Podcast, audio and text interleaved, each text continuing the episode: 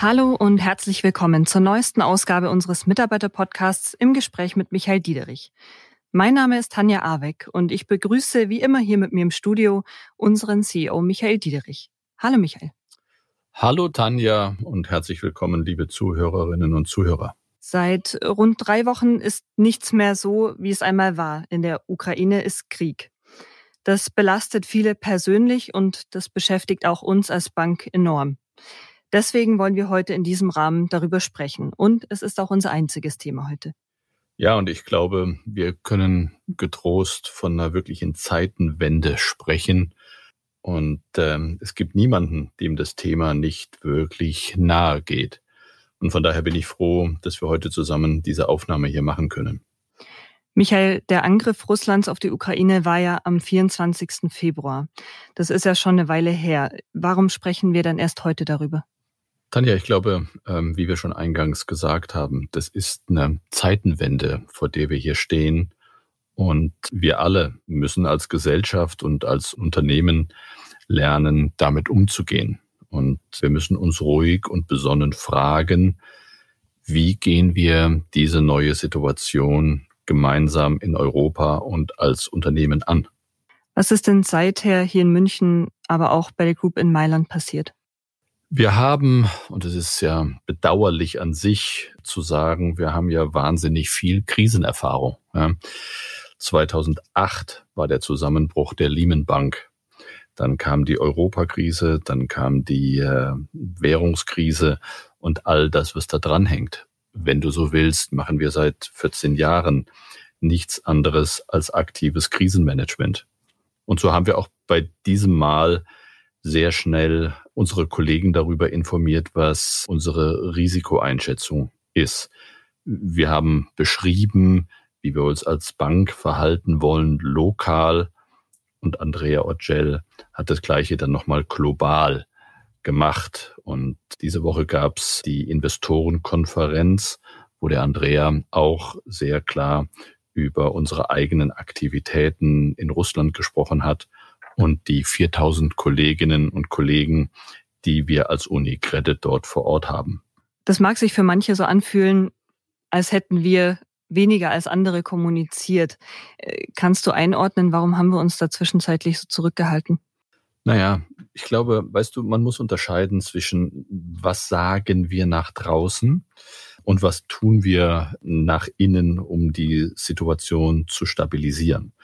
Und wir haben natürlich von Tag eins sehr viel nach innen getan, um auch unsere Kolleginnen und Kollegen vor Ort zu schützen. Und wir haben eine ganze Menge getan, um die Bank zu stabilisieren. Und wir hatten alle Hände voll damit zu tun, mit den dann verhängten Sanktionen so umzugehen, dass wir auch all die Regularien erfüllen. Und das ist ja nicht eine Sanktion Du hast Sanktionen aus Deutschland, du hast Sanktionen aus Europa, du hast UK-Sanktionen, du hast US-Sanktionen und wir dürfen nicht vergessen, wir haben Sanktionen aus der anderen Richtung, nämlich Sanktionen aus Russland gegen den Rest der Welt. Ja. Und da den richtigen Weg zu finden, ist eine Wahnsinnsherausforderung. Und wir müssen uns immer wieder bewusst machen, wir haben eigene Kolleginnen und Kollegen vor Ort in Russland, auf die wir achten müssen, damit die sicher sind.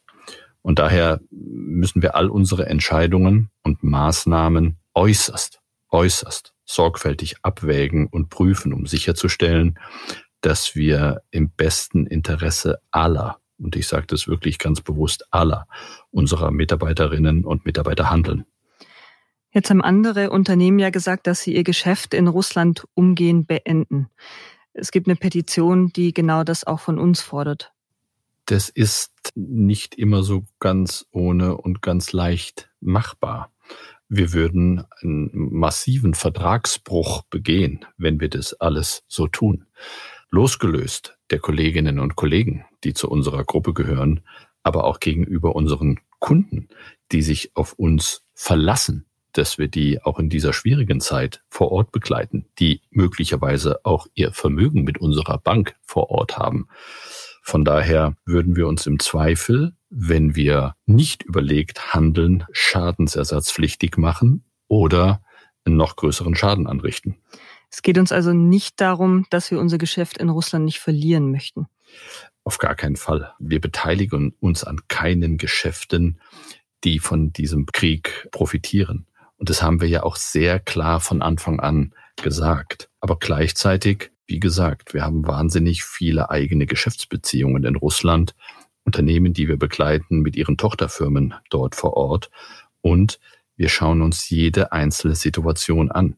In der Gemengelage kannst du gar nicht eine Lösung für all die Komplexität parat haben, sondern du musst in jedem Einzelfall dir gut überlegen, wie gehst du mit dieser Situation um? Wie gehst du mit der Anfrage einer Begleitung um?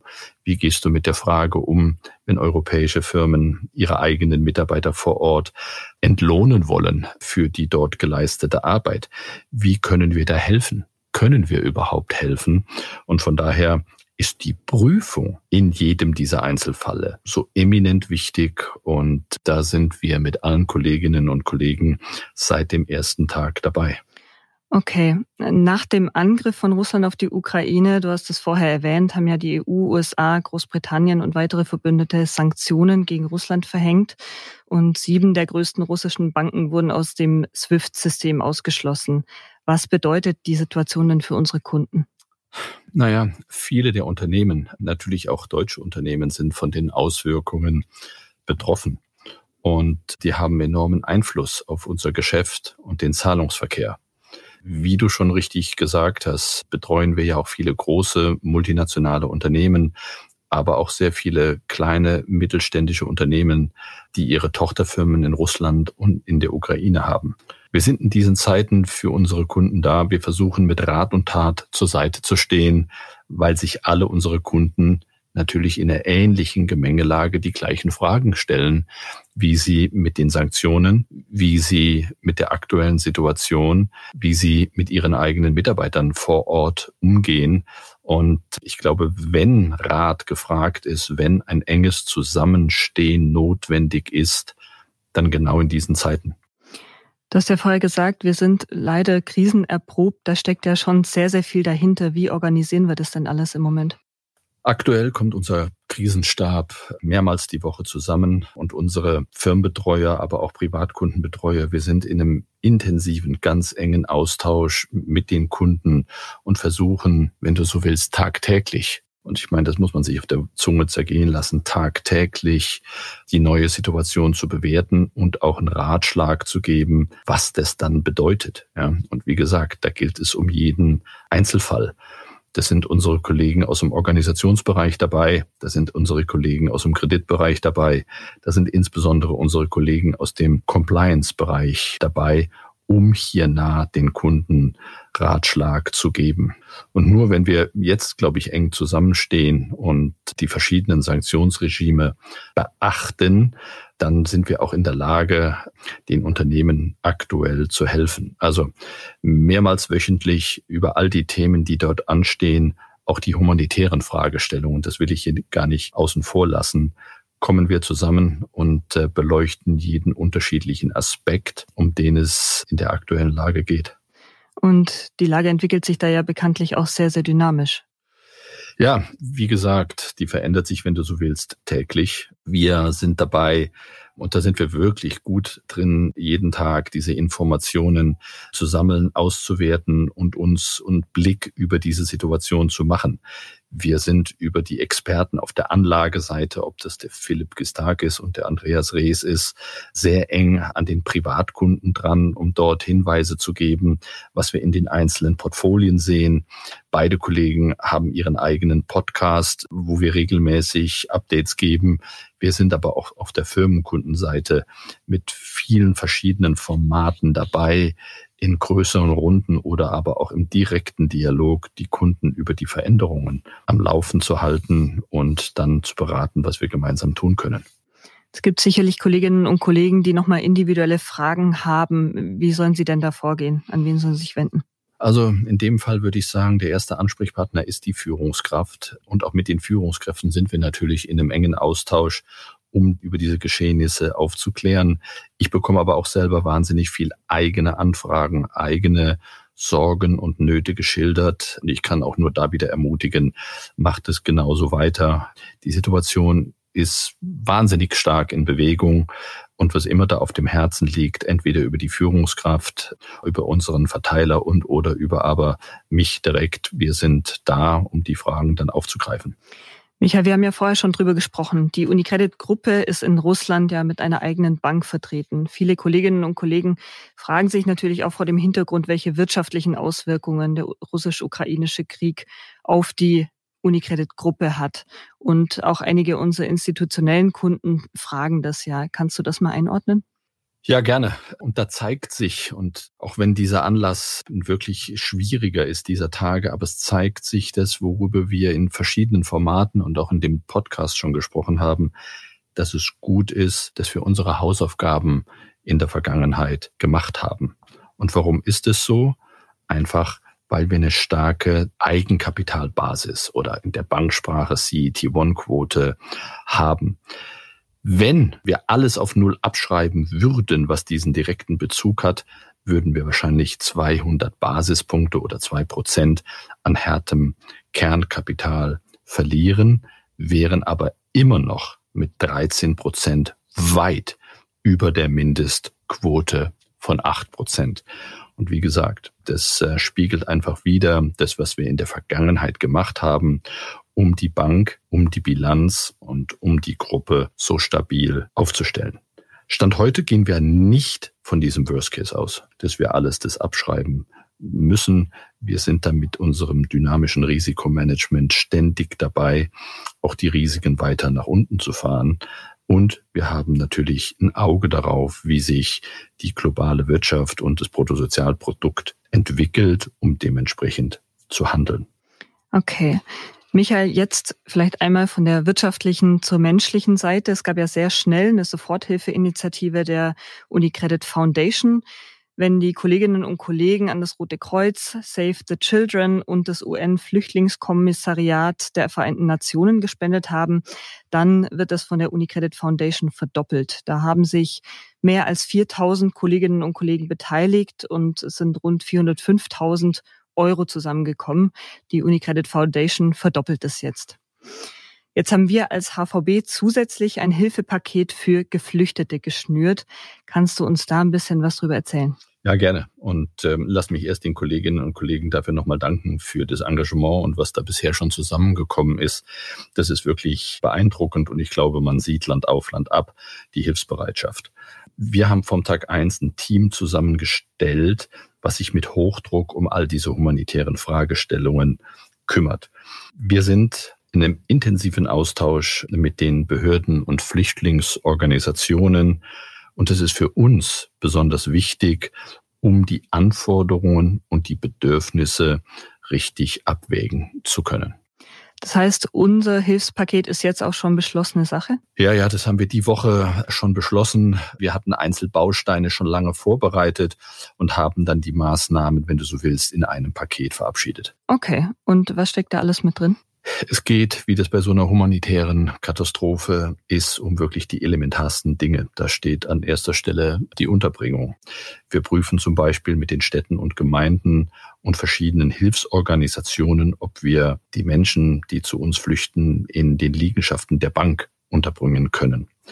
Außerdem werden wir über unsere Food- und More-Kollegen Essen und Getränke an die Hilfsorganisationen liefern wollen. Die werden das dann den ankommenden Flüchtlingen aushändigen können, die teilweise ja Stunden oder Tage lang unterwegs waren. Und ganz praktisch gesehen, für die Zukunft der Menschen aus der Ukraine werden wir auch spezielle Angebote machen, dass die einfach ein Bankkonto bekommen, um dann quasi ihre täglichen Lebensunterhalt zu bestreiten. Wie sieht das genau aus? Das bedeutet, dass wir zum Beispiel unser HVB Plus Value Konto, ich glaube, das ist bekannt, für ein Jahr kostenlos zur Verfügung stellen, je nachdem, wie die Ausgestaltung ist. Diese Eröffnung kann in jeder Filiale erfolgen oder aber über den Online-Prozess. Ich habe erst gestern mit einem Kollegen dazu gesprochen und dann mit den entsprechenden Kollegen in Berlin verknüpft, um verschiedene Konten da zu eröffnen. Und der Bankenverband in Deutschland ist auch dabei und hat verschiedene Dokumente veröffentlicht, wie das genau vonstatten geht. Okay, sehr gut. Unterstützen wir denn auch unsere Kolleginnen und Kollegen, die selbst helfen wollen? Ja, und auch da ist das Engagement riesig. Wir wollen die Kolleginnen und Kollegen bezahlt freistellen, wenn jemand eine Flüchtlingsorganisation unterstützen möchte. Außerdem können unsere Kolleginnen und Kollegen ihre Überstunden spenden. Das haben wir auch während Corona gemacht und war ein ganz tolles Instrument. Und äh, mit all den Maßnahmen versuchen wir auch, das Engagement unserer Kolleginnen und Kollegen zu unterstützen. Okay, und wohin spenden wir dann das Geld? Die Bank spendet dann den monetären Gegenwert, wenn du so magst, an die Aktion Deutschland hilft. Das ist der Zusammenschluss großer Hilfsorganisationen wie Arbeiterwohlfahrt, International Care Deutschland oder LandsAid. Und deren Ziel ist es, den effizienten Einsatz von den Spendengeldern zu gewährleisten und den Menschen in Not mit konzertierter und schneller koordinierter Hilfe zu unterstützen. Können wir denn schon abschätzen, in welche Größenordnung sich das dann bewegen wird? Ja, mit unserer Aktion wollen wir bis zu einer Million Euro spenden. Und darüber hinaus werden wir auf unserer Homepage hvb.de die Möglichkeit für unsere Kunden schaffen, ebenfalls unkompliziert Geld zu spenden, wer immer das möchte. Das ist auf jeden Fall eine ganze Menge an materieller Unterstützung. Gibt es denn auch eine ideelle Unterstützung, die wir anbieten? Ja, wenn du so willst, haben wir alles aus dem Hut gezaubert, wenn ich das in so einer Situation sagen darf, was wir zur Verfügung haben. Wir sind auf all unsere langjährigen Partner zugegangen, um zum Beispiel auch sportliche oder kulturelle Angebote für die Menschen zu machen. Jeder bei uns kennt unseren Markenbotschafter Felix Neureuter und er wird jetzt Erwachsene ausbilden, damit sie sein Beweg dich schlau Konzept für Kinder umsetzen können das ja auch schon in Schulen und Kindergärten angewandt wird.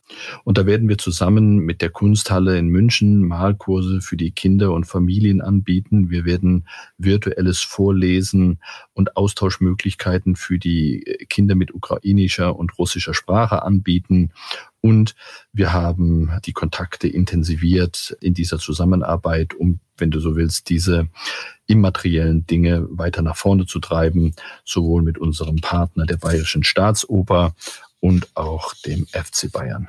Das sind wirklich einiges an Aktivitäten. Ja, und von daher nochmal ganz herzlichen Dank an all die Beteiligten und das, was wir bisher hier in ganz kurzer Zeit zusammengestellt haben. Jetzt geht's um die Umsetzung, wenn du so willst.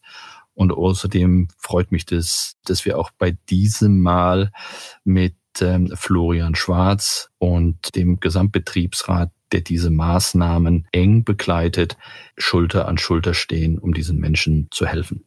Und das ist einfach ähm, beeindruckend zu sehen, wenn es darauf ankommt, wie eng wir als Unternehmen, Kolleginnen und Kollegen, alle verschiedenen Stakeholder dann zusammenhalten um so eine schwierige Situation für alle ein Stück weit erträglicher zu machen. Ja, da kann ich nur für mich ganz persönlich sprechen. Auch mir gibt es ein sehr gutes Gefühl, dass wir als HVB da wirklich alle Kräfte zusammennehmen und helfen. Viele Kolleginnen und Kollegen haben ja auch im privaten Umfeld sehr schnell reagiert. Das heißt, sie engagieren sich ehrenamtlich, haben in ihren eigenen vier Wänden Geflüchtete aufgenommen. Also es sind wirklich ganz tolle Aktionen. Und damit sind wir auch schon am Ende der heutigen Folge angekommen. Danke, Michael, für deine Einschätzungen und besonders für deine offenen Worte bei diesem ja wahrlich nicht einfachen Thema. Und danke an unsere Zuhörerinnen und Zuhörer für Ihr Interesse. Schicken Sie uns gerne Ihr Feedback zu dieser Folge oder zu jedem anderen Thema, das Ihnen wichtig ist, wie immer an hvbpodcast.unicredit.de. Ich wünsche Ihnen und euch trotz der schwierigen Situation eine gute Zeit und damit Tschüss, bis zum nächsten Mal. Ganz herzlichen Dank auch von meiner Seite. Machen Sie es gut und bis zum nächsten Mal.